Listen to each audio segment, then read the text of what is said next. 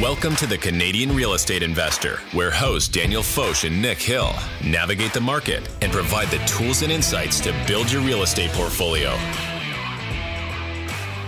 Welcome back, ladies and gentlemen, to episode 129 of the Canadian Real Estate Investor Podcast. My name is Nick Hill, joined today and every Tuesday and Friday by Daniel Foch. And today on the podcast, we are going to be talking about aviation and the art of landing a plane. Well, I mean, not exactly. We're talking about metaphorical planes and hard landings and soft landings. And we just happen to have a great aviation metaphor because our episodes are written by a poet by the name of Nick Hill. Yeah.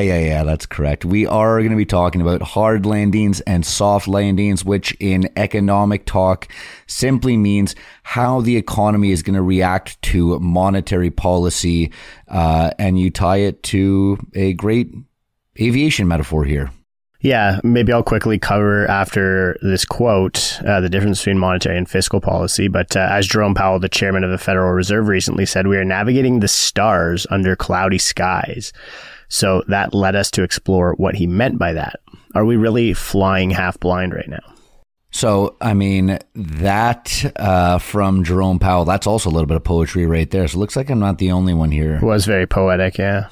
So what we're going to do is we're going to look at what a soft landing is, what a hard landing is. We're going to re-examine the role of the central bank and then, of course, have a theoretical conversation probably at the end of the episode about what a potential hard landing and soft landing could look like in Canadian real estate.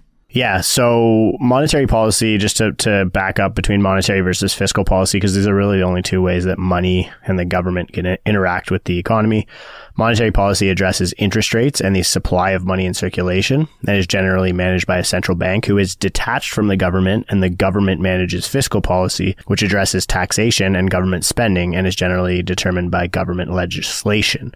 So, Nick, now that we have those two definitions that I stole from you and your righteous ability to the dictionaries, what is a soft landing? Well, didn't we have Dan Finition for a while there too? Yeah, true. I can't. The listener who came up with that, I got to give him a shout out again. We're bringing it back, baby. You guys' name, Total Beauty. Yeah. Okay, so yeah, a soft landing. It's a cyclical slowdown in economic growth that avoids a recession. A soft landing is the goal of a central bank when it seeks to raise interest rates just enough to stop an economy from overheating and experiencing high inflation without causing a severe downturn. A soft landing may also refer to a gradual, relatively painless slowdown in a particular industry or economic sector. Now, there's an opposite here. So, Dan, what is a hard landing?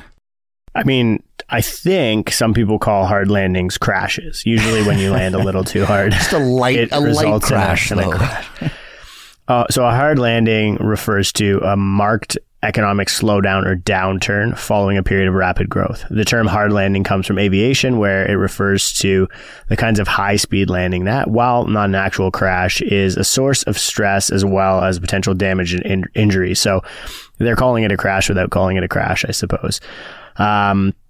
It's funny too, because headwinds and tailwinds are also aviation metaphors. So I guess there's a lot of pilots coming up with the stock trading terminology and whatever. So the metaphor is used for high flying economies that run into a sudden sharp check in their growth, such as monetary policy intervention meant to curb inflation, which is what we're seeing right now. Economies that experience a hard landing often slip into a stagnant period or even a recession. Yeah, exactly. So again, a hard landing is characterized by a rapid decline in the economy, higher rates of unemployment, and reduced economic activity overall. Yeah, and so I think a lot of people want to think about, when they read this headline or when they hear us talking about soft landing or crashes or whatever, it's just purely house prices or real estate asset values. But we're talking about the entire economy here.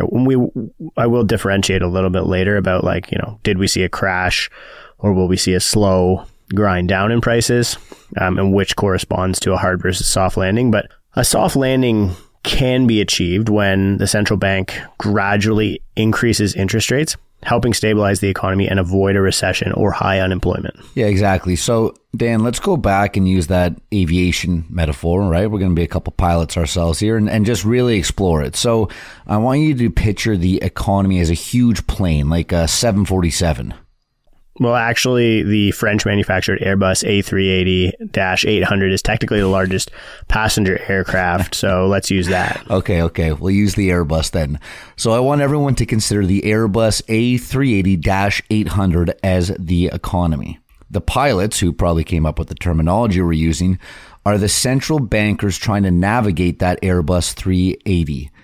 The 835 passengers on board represent the entire population of Canada, the economy, or whatever country you're listening to this from. Now, there's a plane descending because it's time to land, but plans change mid-air and we need to land ASAP. The engines start to overheat, and those engines are inflation. So we've got to land this plane. And now I also want you to picture Samuel L. Jackson on this flight, yelling at everyone that it's time to land.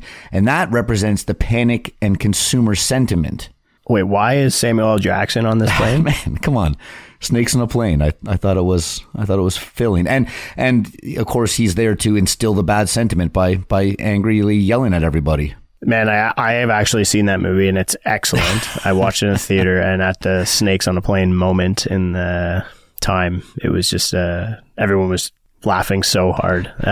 Anyway, that was a long time ago, actually, because I remember seeing it after, and it might have been like one of those ones that you download that was recorded in a theater because there was laughter in it as well. Yeah. So to recap, Airbus is the air in the economy, overheating engines. I don't like the overheating engines part because I like the Rolls Royce stock, and I think that Airbus uses Rolls Royce engines. So I don't like this part. Overheating engines causing an unplanned landing are inflation, and Samuel Jackson is yelling at everyone and turning consumer sentiment back. Okay, so we've got this clear picture painted. Now it's time to land. You couldn't use like a modern day example like the Idris Alba TV show, right? You know what?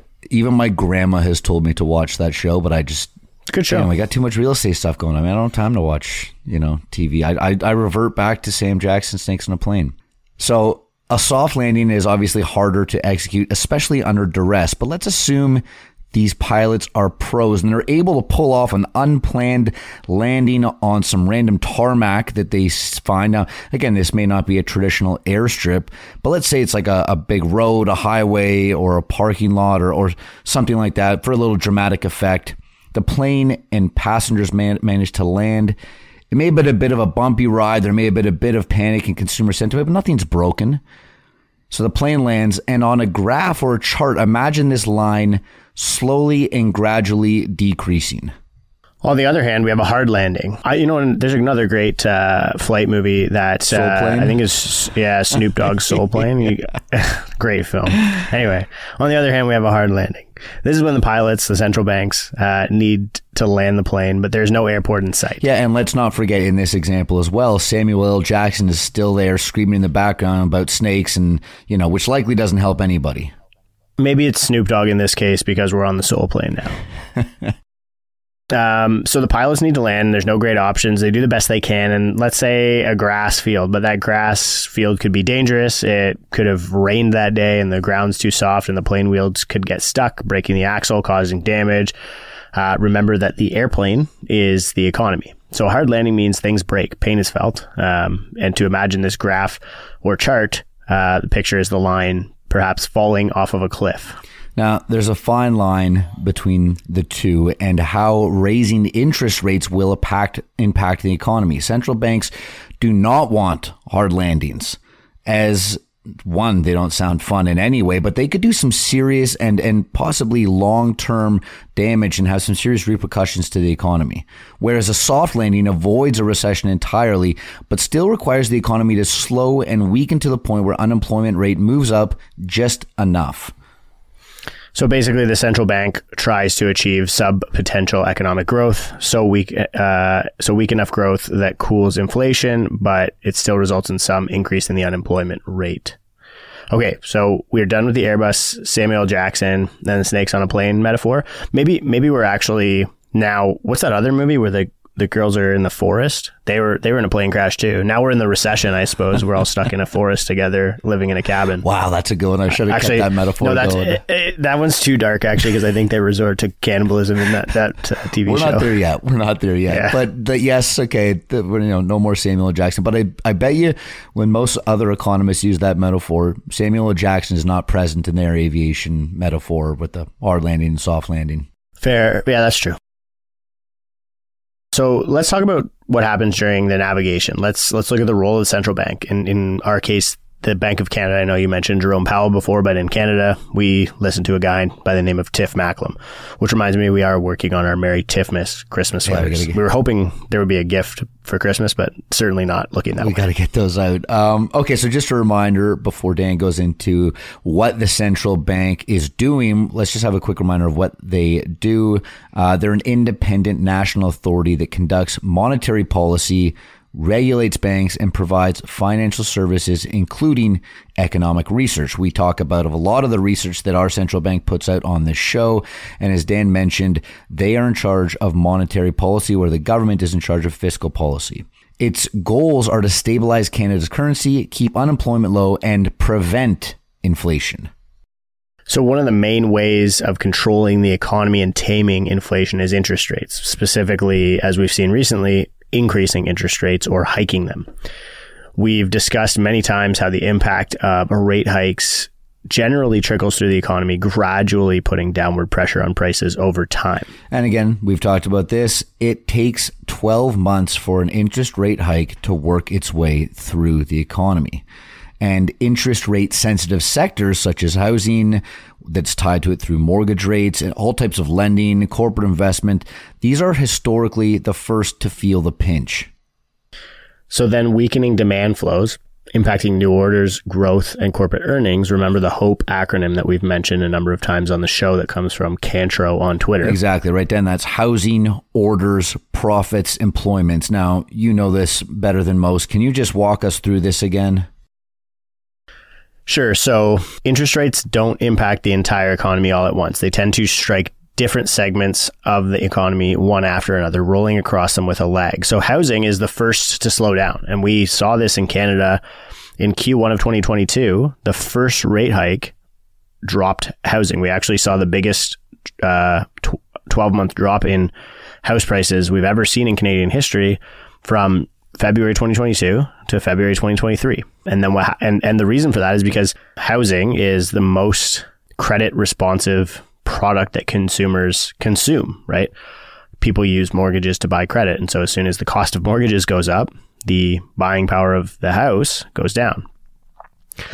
After that, we see new orders start to slow. And new orders means, and that's the O for orders in the acronym, people are starting to see contraction in their household income or household wealth. And so they start spending less money, ordering less things, ordering less Uber Eats, ordering less lumber to build decks, ordering less vacations, whatever it is.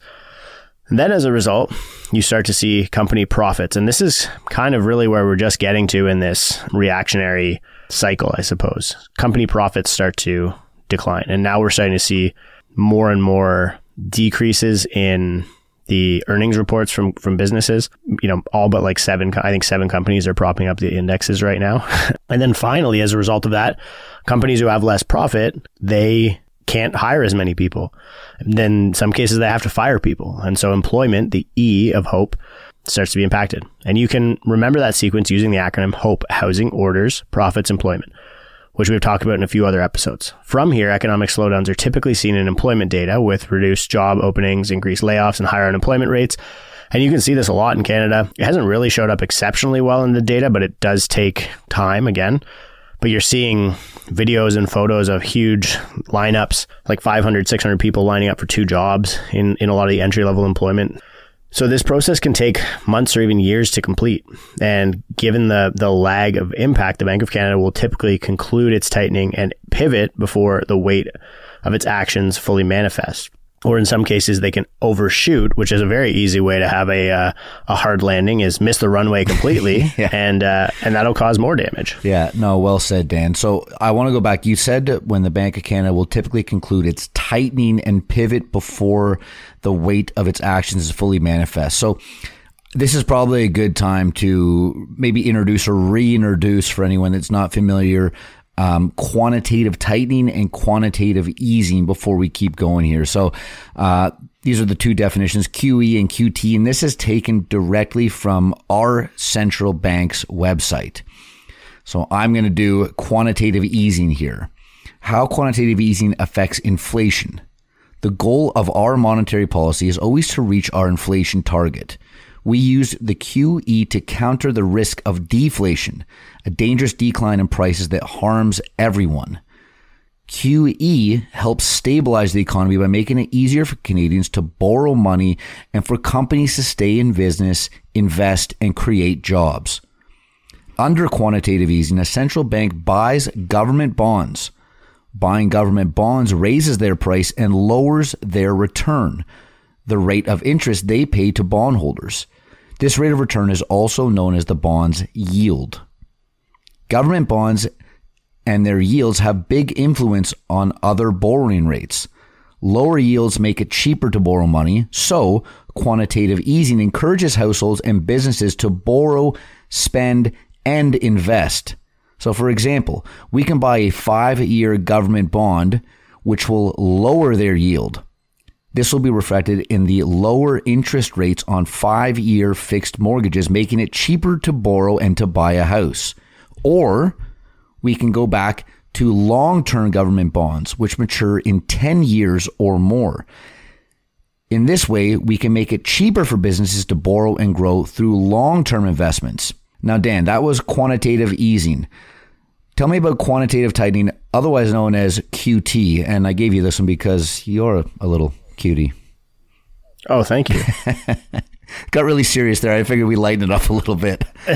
Yeah. So, I mean, and the other way this is used as a policy tool is to take money in and out of the economy, right? So you'll hear a lot about money supply. And if you see a contraction, the government or the central banks can use these tools to get money out of the economy when there's too much money, which is causing excess demand for stuff. So money can be too cheap, but there can also be too much of it. And they're kind of the same thing, because as money becomes less cheap, people tend to go and save, right?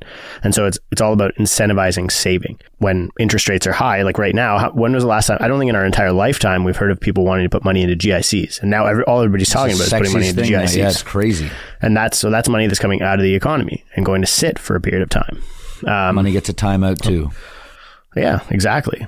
So quantitative tightening, whereas QE aims to stimulate the economy, the goal of QT is to help pull back that extraordinary support by reversing those purchases or taking money out of the economy. So to that end, QT complements our primary policy tool, the policy interest rate, which influences short-term borrowing costs. QT removes a source of downward pressure on interest rates, which isn't needed when the economy is doing well. This helps bring demand and supply back to the balance of inflation, and inflation back to the bank's 2% target. When a central bank lets its government bonds mature and roll off the balance sheet, or whether it actively sells them, under QT, the central bank is no longer adding to the demand for bonds. As a result, bonds become cheaper and their yields increase. So the government isn't buying the things that impact the rates. Because other interest rates in the economy are influenced by government bond yields, QT makes borrowing more expensive. Households and businesses therefore borrow and spend less, which eases demand in the economy, helping to soften inflation pressure. So it makes people want to borrow less money, so they're not borrowing money to go buy houses or Lambos or lumber for decks. But it also makes it more compelling to save, and so people take money and go put it into savings. In that same way that QE sends a signal to the public that the bank's intention is to keep the policy interest rate low for an extended period, QT indicates that interest rates are likely going to have to rise. Okay, awesome. Thanks, Dan. Now let's pause quickly and recap. We now have gone over what a soft landing and a hard landing is. We know that the French manufactured Airbus A380-800 is technically the largest passenger aircraft, so thank you for that, Dan. We know what the role of a central bank is and how interest rates essentially control everything. We touched on the HOPE acronym and how we can follow those trends to see where we are in an economic cycle and possibly a recession. And we have now touched on QE and QT. I'd like to move on to, I guess, looking at what a recession is, and then we'll chat about that and finish things off with some great insights from a senior economist from BMO. So I think starting with looking at recessions, because I think it's the writing's on the wall here. A lot of people are going to wait to see another quarter of negative GDP growth, but we just saw, I think it was July numbers is what, because we get it a month or a couple months late. Mm-hmm. That the economy was flat in July. And so anyway, I'll get to that because there's some other data that's important, especially GDP per capita in Canada. But Canada has experienced a total of 5 recessions since 1970 and 12 since 1929. Recessions usually last between 3 to 9 months. The 08-09 recession lasted 7 months. All recessions in Canada since 1970 occurred at the same time as the economy of the United States experienced a recession, showing that 2 economies are highly synchronized. Yeah, that old joke of, you know, the U.S. sneezes and Canada catches a cold. That's real. That happens. Yeah. So let's go through the Canadian recession since 1929. I think that is 29. I guess they used because that was after the Great Depression, which was a big bad one. So anyway, we'll start with. So we're going backwards. So COVID. February 2020 to April 2020. Very quick one. October 2008 to May 2009. The 1990s, which I often have said on this show, and we covered in the episode that you're going to mention in a couple of minutes, Nick. Very similar setup to present day.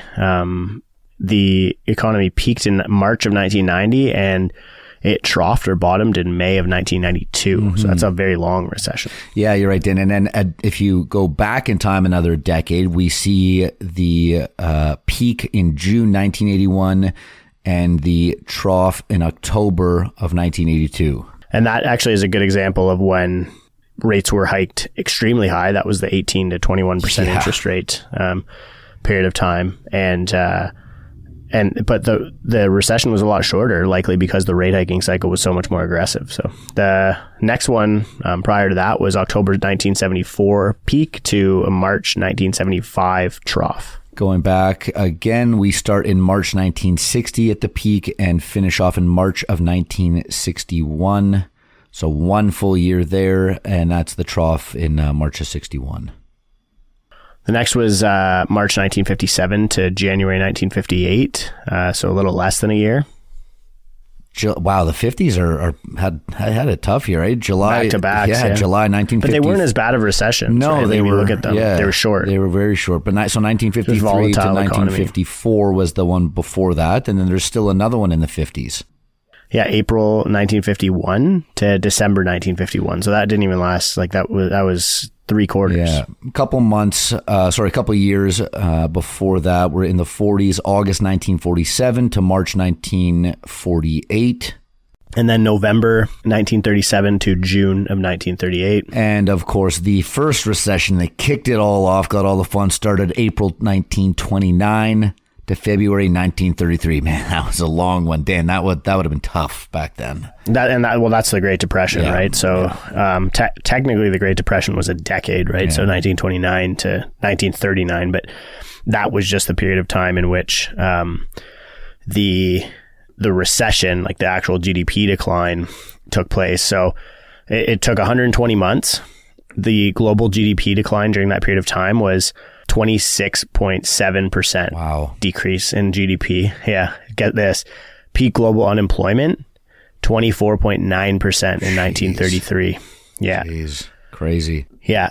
So yeah, that was, I mean, the global financial crisis is often compared to it, but I don't think it was like what people describe the depression to be. Well, again, that is a recession versus depression, which we'll get to. So going through these, 12 recessions here, Dan, which was a lot of fun. I'm happy we get to do this kind of stuff together. The data becomes clear that a recession usually lasts for less than 1 year. The risk of a recession is that it can last for a longer period of time, and that economic decline can be very great, in which case it can be called a depression. So that's when we get to recession into depression. Though there are no hard or fast rules that define what constitutes a depression, it can be characterized by a long period of time with mass unemployment, falling prices, low incomes, and a persistent lack of confidence in the future of the economy. What do we call that nowadays? That is consumer sentiment. So as Dan said, you know, the Great Depression, we have it from 1929, peaking to the trough in 1933, but it actually went for a full decade from 29 to 1939, and it was the worst economic downturn in history. And we went through a full, exhaustive unpacking of these, not the Great Depression, but I think we did 1989.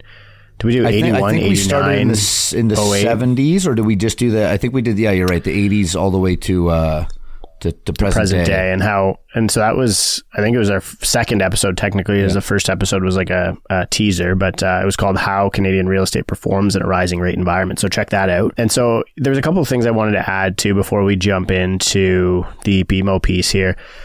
You know, I mentioned earlier, is it a hard landing on the economy or on house prices? Right. And I think that people listening to this show want to know, right? Because they want to know, okay, well, our price is going to crash, I guess, crash again, because I would call what happened, like, you know, whenever I mention house prices coming down, people are always arguing with me like, oh, it's never going to crash. I'm like, first of all, I didn't say it was going to crash, but it already did last year. Like It was literally the biggest drop we've ever seen in house prices in Canadian history, I think, or on record. So since we started recording house prices, I think they already had their hard landing.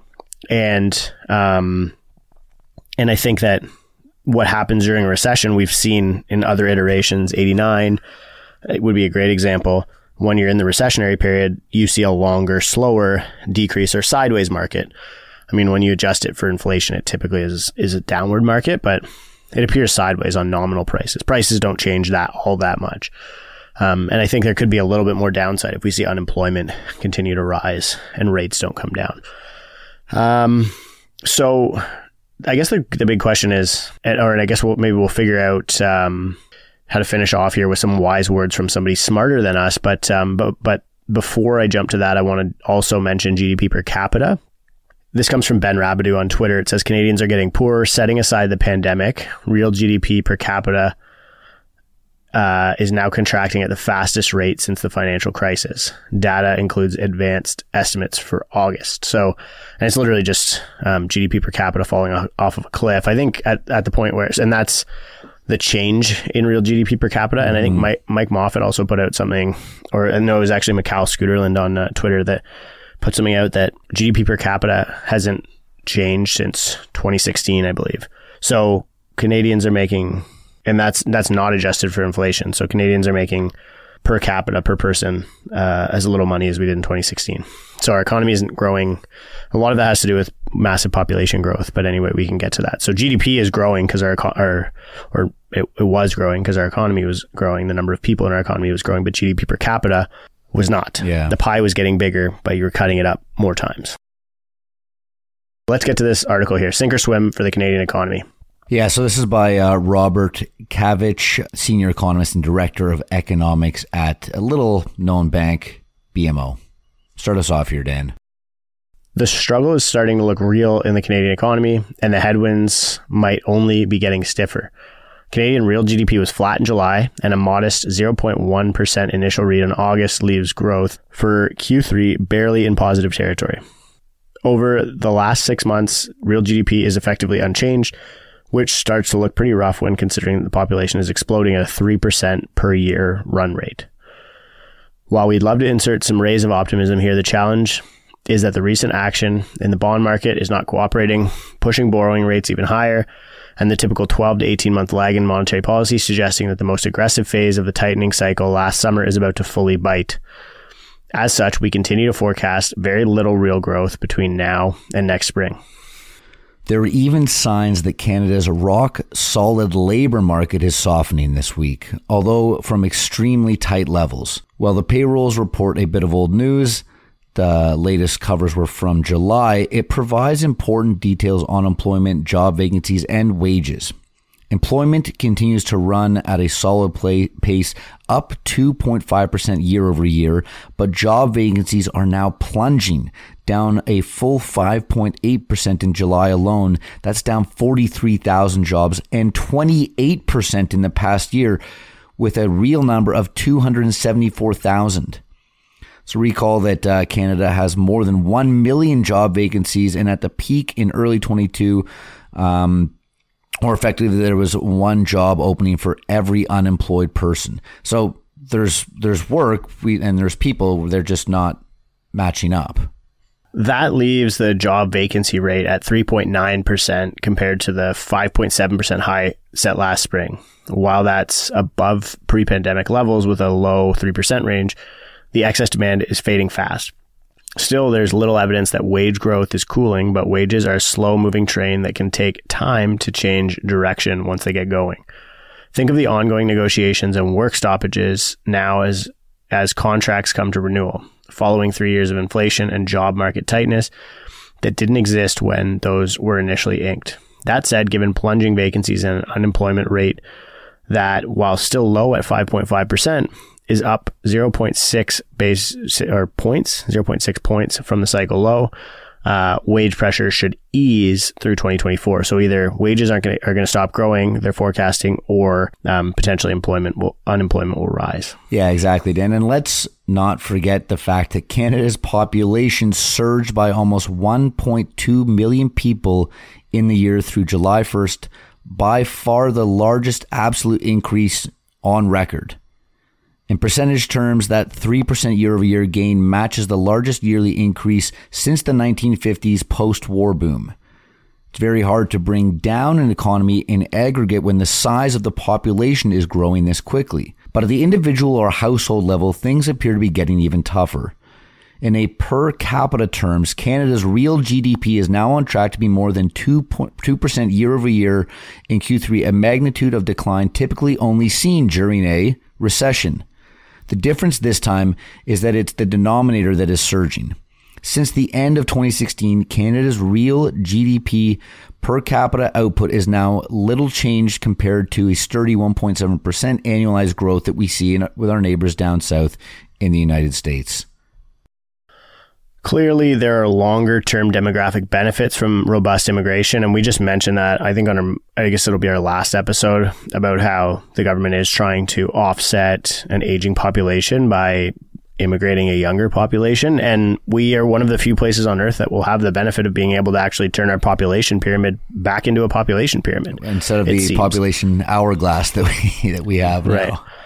Yeah, so especially if the flows are concentrated in much-needed skilled areas of the job market, the report says. And I might add my own opinion here that I would love to see that be tailored to the skilled trades as outlined in Ontario's Affordable Housing Task Force report, so that we can start easing some pressure on the housing crisis. But the rate of the flow matters, given the supply of housing, healthcare, and services, and other necessary infrastructure can't possibly respond fast enough to the current pace.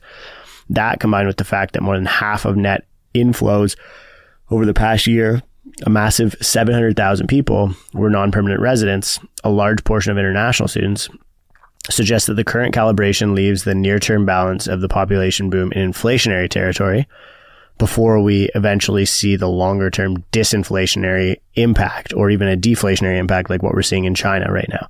And so once you finish this report here, the last paragraph will maybe also introduce the concept of stagflation, yeah, which is a combination of inflation and recession, basically. So to finish off the report here from BMO, for the bank, it's complicated. This remains a tough spot where any signs of slowing are being countered by the inflationary impulse of a torrid population growth, still stubborn core metrics, and lags between turning points in the job market and wage growth. It all suggests that the bank will keep leaning on the economy and inflation with the tightening that has already been put in place, while downside pressures continue to build. So I guess the last piece that we can mention here, I'll mention stagflation, and then also talking about the impacts of recession. I think we're going to do this maybe our next episode. or one of our next episodes about how Desjardins put out a report about a month ago, early September, on how low house prices can go in Canada. And it states that even a severe recession likely won't make housing affordable. And that was by Jimmy Jean, chief economist and strategist, and Marc Desormeaux, principal economist from Desjardins. And so we'll cover that at some point in the next couple of episodes. But basically, I think we need to assess the chances of a soft landing versus a hard landing.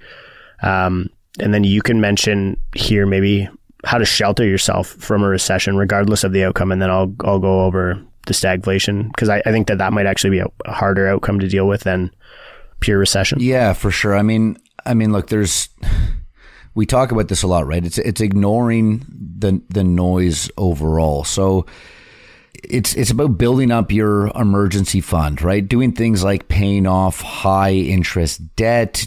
Do what you can to live in your means. This is what we see, that this stuff works, right? We see quantitative easing and quantitative tightening. Well, that's because people react to these things. So react accordingly, right? Start living within your means. Spend less.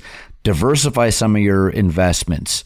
Invest for the long term, knowing the fact that these recessions aren't going to be the rest of your life, even though right now it might feel like certain people are treading a little bit of water, and I know it's hard out there.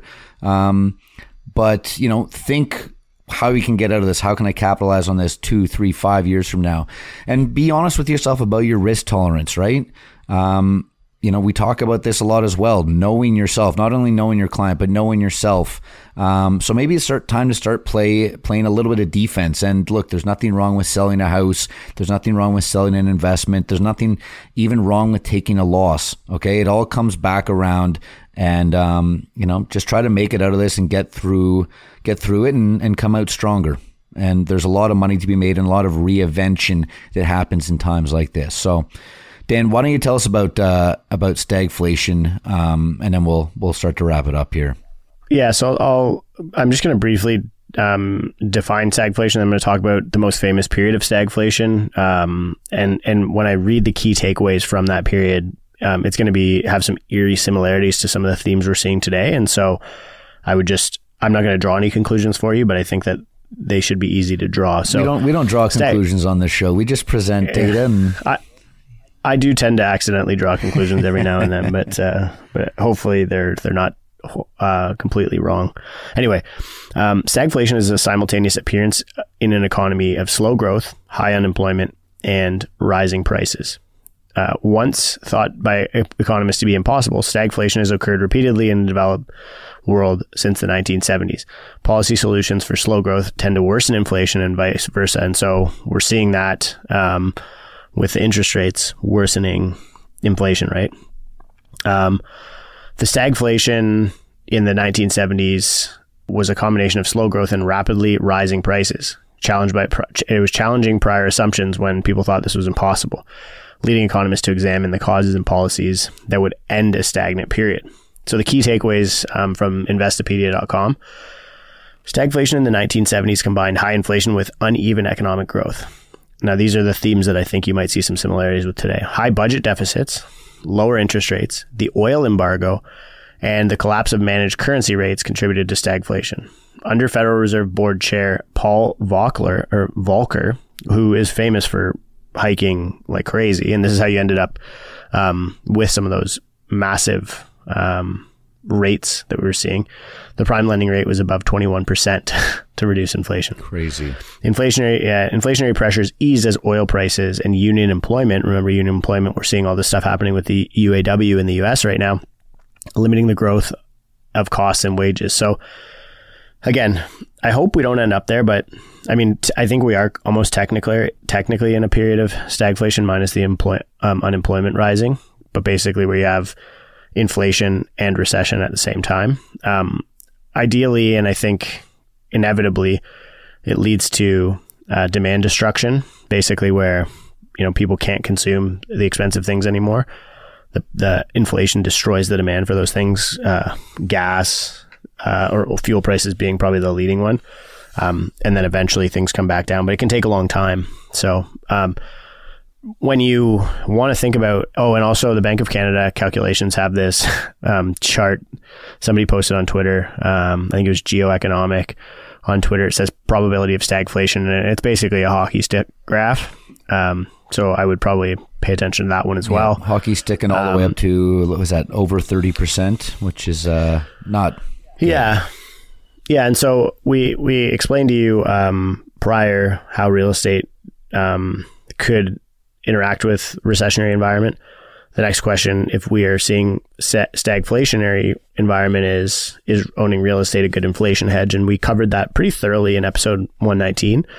And I mean, the truth is probably somewhere in the middle. There's risk associated with owning real estate in a recession, and there's benefit associated with owning real estate against inflation. And so whichever force you feel is going to be more powerful is probably the way you should allocate your thesis. Yeah, exactly. Or your capital. Exactly. And I think it comes down to a few things. You know, it's always a good time to buy a good deal, right?